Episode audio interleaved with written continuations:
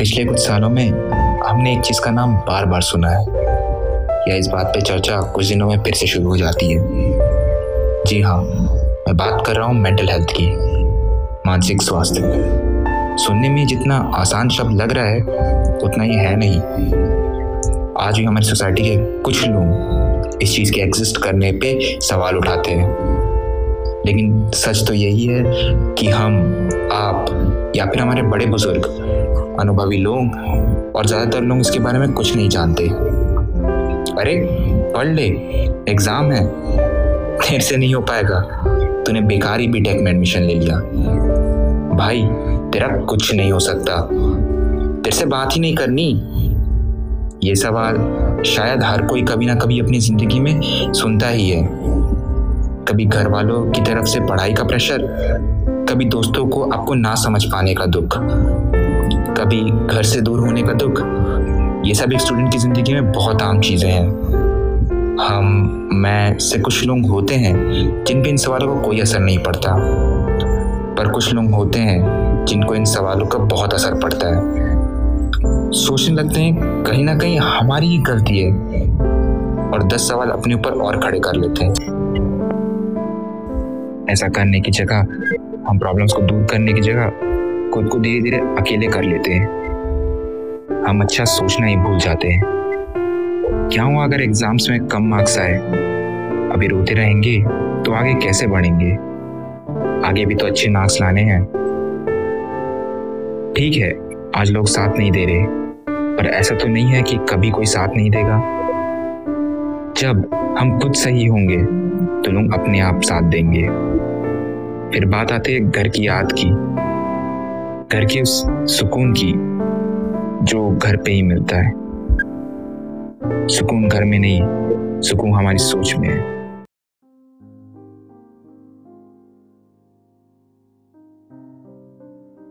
in communities, men- mental health problems are taken mo- being more stigmatized.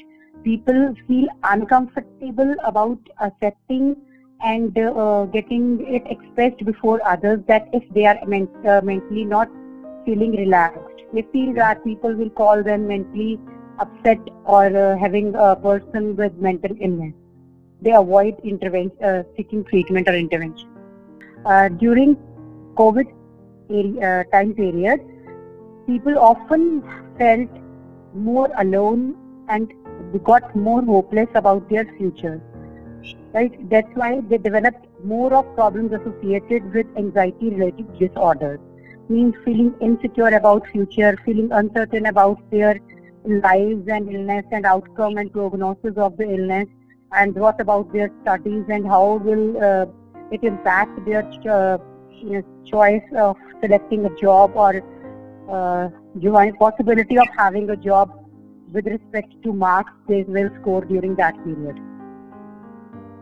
Uh, basically, students are uh, more confident about their choices for career. As I told you, during these uh, three periods, uh, three years, I noticed that during pandemic and on returning from home after pandemic, students have um, a lot of, uh, I can say that insecurity about uh, if they will be able to score that much or if they will be able to have a good job. And uh, also, I got some issues associated with separation anxiety, means staying at home for uh, one and a half year and more, and then coming back to their study with a fear that if something will happen to them or their family at home, and they won't be available for them to protect them from any kind of disaster or uh, any ill health issues. This has created some kind of uh, uh, can say fear in them about uh, staying alone or staying away from family. Okay, ma'am. What is the different stages of mental illness and different types of patients you have noticed throughout your whole career? Uh, I can't say that there is anything kind of uh, different stages of mental illness. We can just divide it into two categories. Either our population can be clinical or it can be subclinical.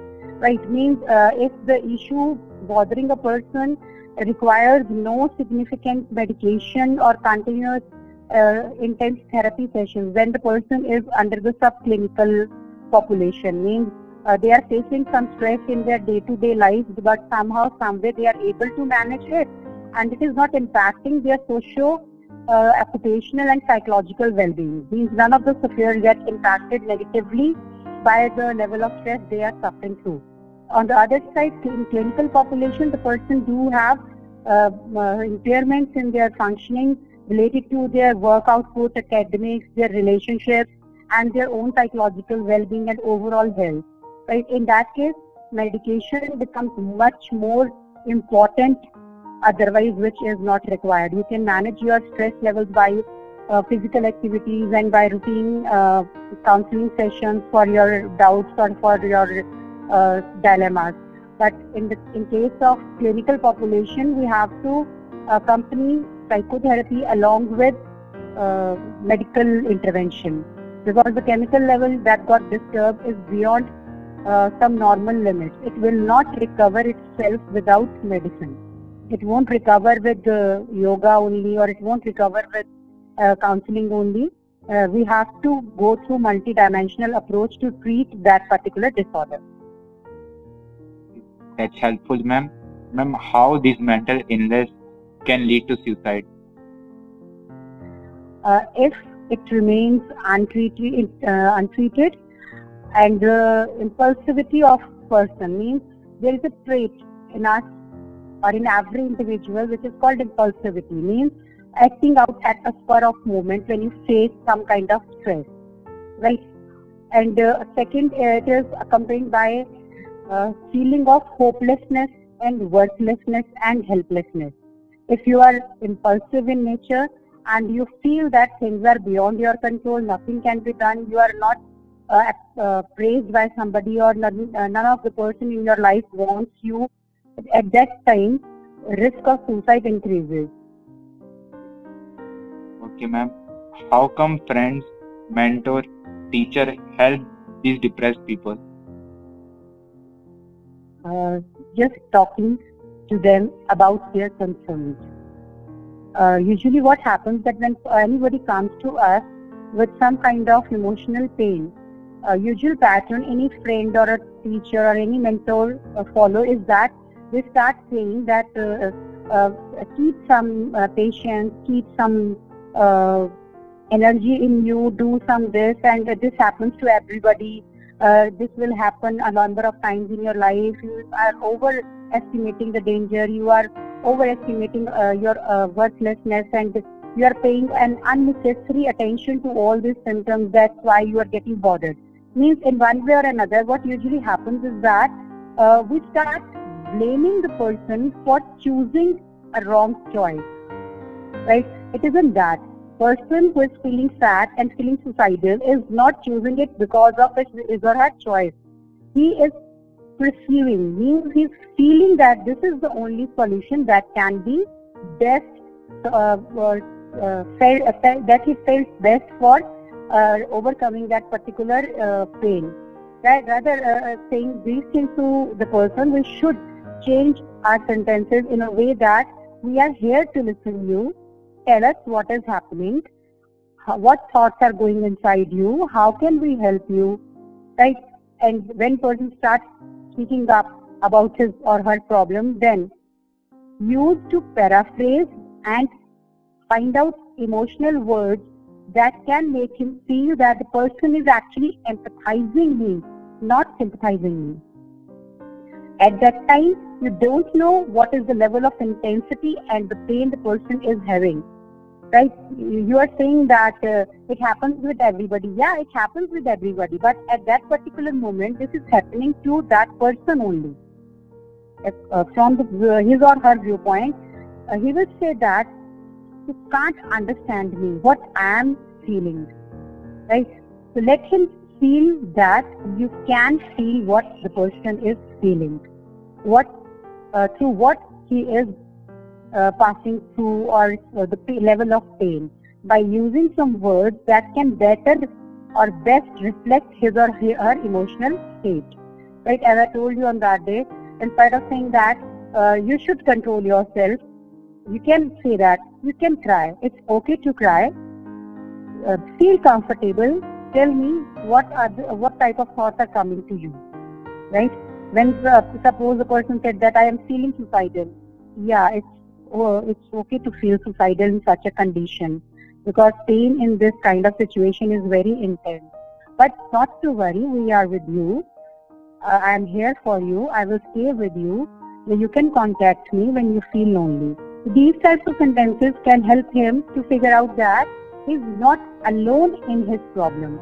Somebody is there to at least listen him or her and can possibly give the person an emotional support which is actually absent since long. Thank you. Okay, ma'am. Ma'am, last question. How college or hostel environment play a role in mental health? Uh, creating awareness, letting people uh, uh, set uh, the emotional issues they are suffering through. Means if I'm uh, anxious by nature, if I'm stubborn by nature, if I'm negative by nature, then we should uh, inculcate the values that can help the person to develop positive aspect of his or her personality, right? By talking uh, to person and letting uh, uh, yeah letting him aware about what are the limitations the person has, but in a positive sense, right? Suppose that one of our friend is very aggressive in nature.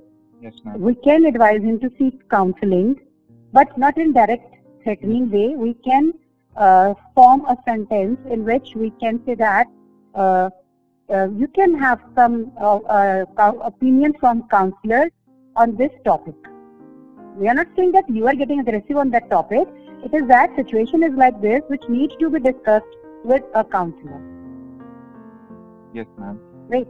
Yes, and uh, as I told you, creating awareness, removing stigma mm. by creating awareness, yes, and more and more availability uh, of counseling services or emotional support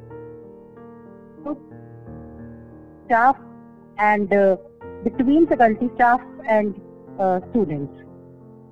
Okay, ma'am. Uh, that was very helpful, ma'am.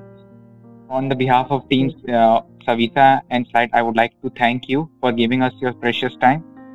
Thank you, ma'am. And Thank you. Hope you have a nice day, ma'am. Thank you, ma'am. Thank you so much. Yeah. Thank you. Please ऐसे लोगों से बातें करिए इन्हें ज़रूरत है आपकी और आपसे ज़्यादा इनको ज़रूरत है खुद की